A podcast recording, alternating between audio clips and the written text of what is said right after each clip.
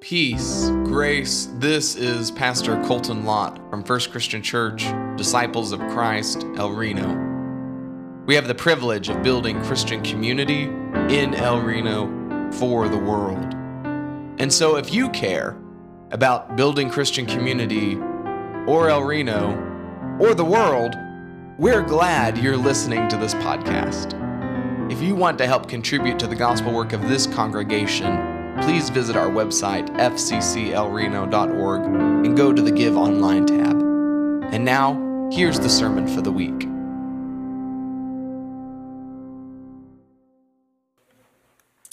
Today's scripture reading comes to us from the 119th Psalm, verses 97 to 104. I invite you to follow along on the screens behind me, or in your Pew Bible, or on your phone Bible, or on your personal Bible. Oh, how I love your law. It is my meditation all day long. Your commandment makes me wiser than my enemies, for it is always with me. I have more understanding than all my teachers, for your decrees are my meditation. I understand more than the aged, for I keep your precepts. I hold back my feet from every evil way in order to keep your word. I do not turn away from your ordinances, for you have taught me how sweet are your words to my taste, sweeter than honey in my mouth. Through your precepts I get understanding. Therefore, I hate every false way. May God have blessings to these words in every time and in every place.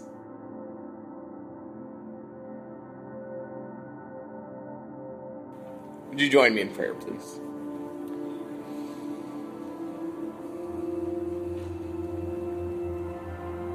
God, help these words about your word come alive for us in this time, in this moment, in this community. Amen.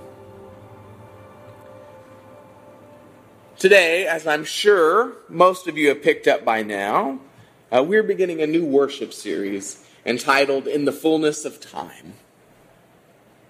And what you may not know about worship, here's a little bit behind the hood, or under the hood, behind the screen. Um, worship series cook for a long time before they happen, often about a year is how long they're being discussed before they actually come alive.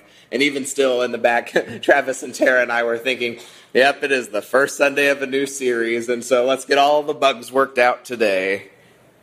Planning and discussion is generally a matter of a handful of months, but this series is an exceptional case. Pastor Tara and I have been batting around this series for something like three years. We first began discussing a series like this in 2019 and we thought we would probably do, you know, fall of 2020, maybe spring of 2021, and then, well, you know, the world really fell apart. But every season we come around to think about what's next, we always throw out, what about the Death and Dying series? Always wondering if now was the time.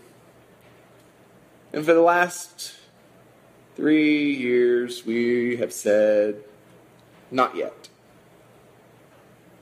For sure, there have been a lot of loss. There's been a lot of death over these past years. And while over is perhaps not the best word to describe the pandemic, it seems that we have reached something like a new normal. And when everything has felt abnormal for so long, it felt cruel to have done this series before now, like we were going to be adding to the misery, because very few of us want to be reminded that everyone dies. I'm glad it hasn't worked out until now for a couple of reasons. Mostly, for my own preparation, as my thinking of death and how we discuss death has deepened as I've thought about this worship series off and on over these last years. And perhaps in these same years, the same is true for you as well. But most importantly, You'll know that this series is not entitled the Death and Dying series. It's entitled The Fullness of Time, which is a kind of funny turn of phrase. I asked Tara, Do you ever use this phrase in regular life this morning? And she said, Well, no. I was trying to remember where I got it until in the last month, all of the press coverage came from the death of the British monarch, Queen Elizabeth II, and I remembered that I swiped it from her. This past winter, when she was writing before her 70th anniversary on the throne, she wrote, When in the fullness of time my son Charles becomes king, I know you will give him and his wife Camilla the same support you have given me. Always doing her duty, I suppose. But that's where I swiped that phrase. In the fullness of time sounds enormously better than death and dying. So I've been looking it up, and in the English language, in the fullness of time is a phrase that generally means eventually. But here we're using it to not only mean that great expanse of time that we call eventually, but that poignant moment when our time is complete.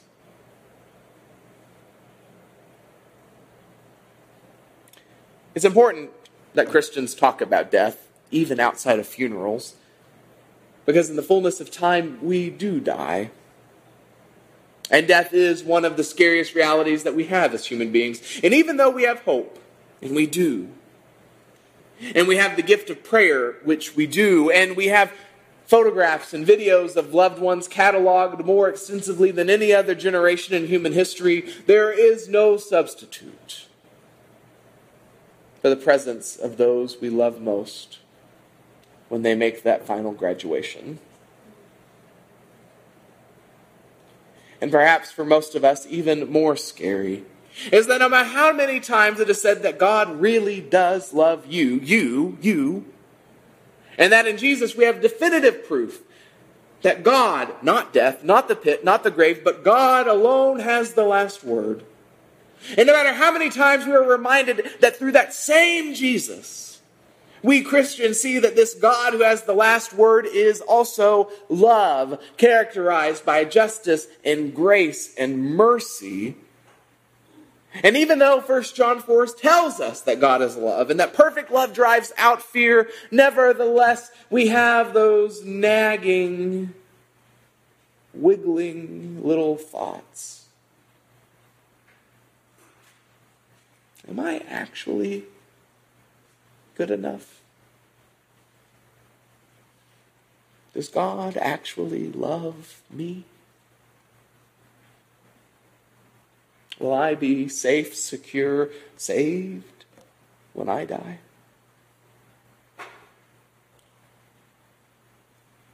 But what has taken me especially by surprise over these last three years, as I've thought on and on about on and off about this topic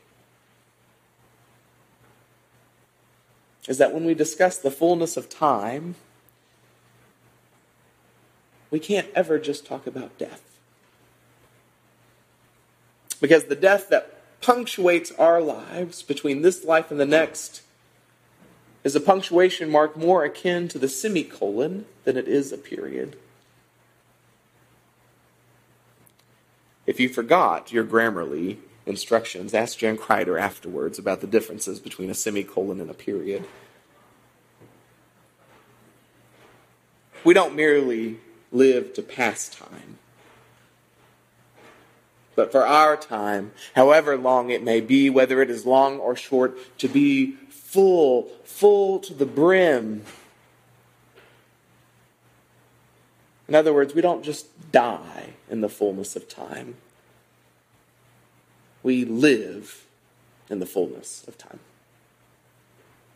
And you cannot talk about life and death, being born and dying, without talking about everything in between. That is why today's scripture from the 119th Psalm is so important.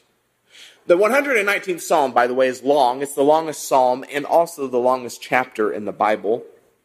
My commentary, as I was reading this week, noted that it may be an anthology of psalm pieces, which conjured to my mind this kind of woven song together, one big giant mashup, kind of like Swing the Mood, which my Mimi Janice loves, which has clips of hits from Glenn Miller, Bill Haley and his Comets, Little Richard, the Everly Brothers, Elvis Presley, all stitched together for a quick moving six minute romp through the 50s and 60s. But today, in this 119th mashup, we're in one clip, one stitch, one stanza. And in this section, the psalmist praises the law of God and expresses his or her deepest love for it. But as Hebrew Bible professor and guest last week here in worship, the Reverend Dr. Lisa Davison once taught me, law is not necessarily the best translation for our understanding. A better word that can better access the meaning here is teaching. The teaching of God is the psalmist's meditation all day long. God's command, God's rule, God's teaching makes the singer wiser than his enemies. God's thorough precepts, God's teachings, God's formation gives her understanding. In the fullness of time in which we live, we inevitably change. We are formed, we learn, we grow. It seems to me then that the trick is figuring out how we are formed and changed by God, but also toward God. Easy idea, frighteningly difficult. As we consider carefully this month life, death, and everything in between, our first question is not if we will change, but how we will change over the course of our life. And as Christians, how do we intend to change by and toward God? How will we learn and grow in the words of God that taste like honey so that those words are present in our lips and those words are lived out in our actions? So, as I reflected on the scripture, three aspects of learning and growing with God came to my mind that I hope we'll pay attention to as a community. The first is the practice of personal spiritual discipline. It would seem a bit obvious that one cannot be formed by the teachings of God if you're not, you know, engaging the teachings of God. The psalmist in today's text says that God's teaching is his meditation all day long. For us, that often means Bible reading, prayers, which are important and tough to do in our daily lives, much less all day long. So here's the confession part. It's hard for me to do anything daily except eat, breathe, and sleep. And that even extends to Bible reading. I'm lucky if I can brush my teeth twice most days. So I know that this is difficult. And I often fail here too. But I also know that those days in which I read even a snippet are often better for me than those days in which I do nothing. But I also want to say, because Christians are really good to emphasize the private personal devotion of study and spending silence and solitude with God, and they rarely mention service. It may have been Facebook theology, but what my dad shared this past week was still true. It doesn't matter if you can quote the Bible if you live like you've never opened it. Study, prayer, and service constitute a life of spiritual disciplines and is the first important way that we learn and grow, that we are formed by this teaching of God so that in our inevitable changes in life, we become, we are changed, we are formed more like God. The second way in which we help guide our change in life is that we are formed by God and toward God in community People need people. Psalms are hymns designed for our use primarily in corporate worship. And this is an important thing to note. Our scripture today uses a lot of the word I It is written in the first person singular, I love your law. But it's important to remember that this is in the context of worship. People who are singing this to one another, hearing these words, just as when we sing words today that use the word I. God, I look to you. You're where my help comes from. We certainly sing these words and we experience them in our chest and in our voice, but we also hear them being sung to us. It helps to hear someone else sing the song that you need to sing. Sometimes it's important that we sing a song so that others can join in when they need the words too. So, to cut to the chase, I don't believe you have to be in a church to be a follower of Jesus, but I think it's a lot harder to go it alone. We need people who cheer us on, who help us carry the load, and sometimes even call us out on our shenanigans. Sometimes it helps to hear the notes. And even when we can't sing, to know that someone has our back. As many of you know, I walk to work most days. I live just a few blocks away. And in between my house and the church is the AA meeting house. And as I was walking recently, I thought about how peculiar it really is to have a place where people from all walks of life, rich and poor, successful and struggling, young and old, come together for the purpose of being changed and to keep that change working in their lives. And then I thought about how often it is that the church is not known for that. That we are seen as a place for people who have it figured out, instead of a place with enough grace and enough hope that people knew that here was a cha- place where they might get a glimpse more to more of who God is calling them to be and all of us to be together, and the experimentation possible for us to try on that person God is calling us to be as we learn and grow together. A place where we sing the truth and we keep that change working together in our lives which incidentally is a bit of a foreshadowing for point three, which is that we are changed by God and toward God continually. And this is probably the most important thing I'll say this morning. So if your mind has drifted off to lunch, I invite you to lean forward and hear this. We never arrive. The journey is never finished we will keep changing and growing and learning until we die. I'm struck by the 101st verse of the 119th Psalm, where the psalmist sings, I hold back my feet from every evil way in order to keep your word. And while sometimes right and wrong are obvious, as we call them black and white, the world in which we live is often many shades of gray, where evil and good are not so easily discerned.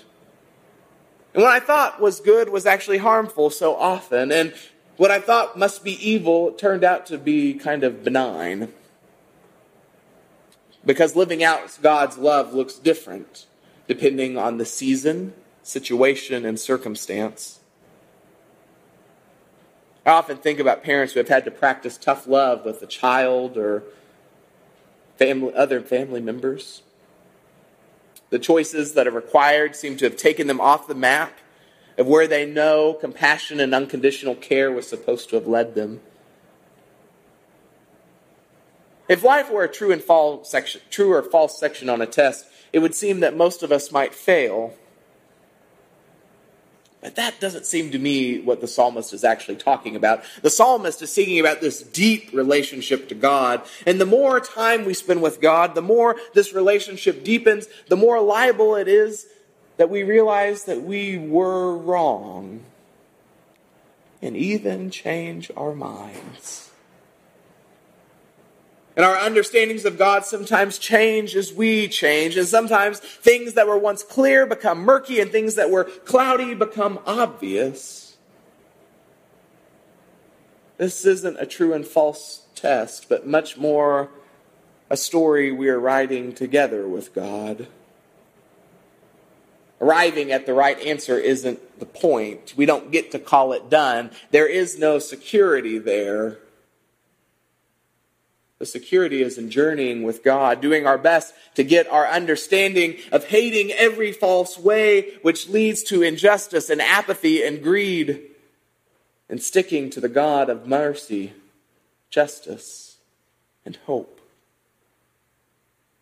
My friends, our relationship with God is dynamic. It is what makes it a real relationship. And these three elements spiritual disciplines, Jesus loving community, and an understanding that faith is a journey of transformation. What I would consider vital as we begin our exploration of the fullness of time and we consider what it means to change, to learn, to grow. And so, as we begin this series, I leave this final note. The scariest gift that God has perhaps given us is the notion of time. That unlike seemingly all other animals we know, we are able to see A, then B, which leads to C, and indeed we can see all the way through to the end.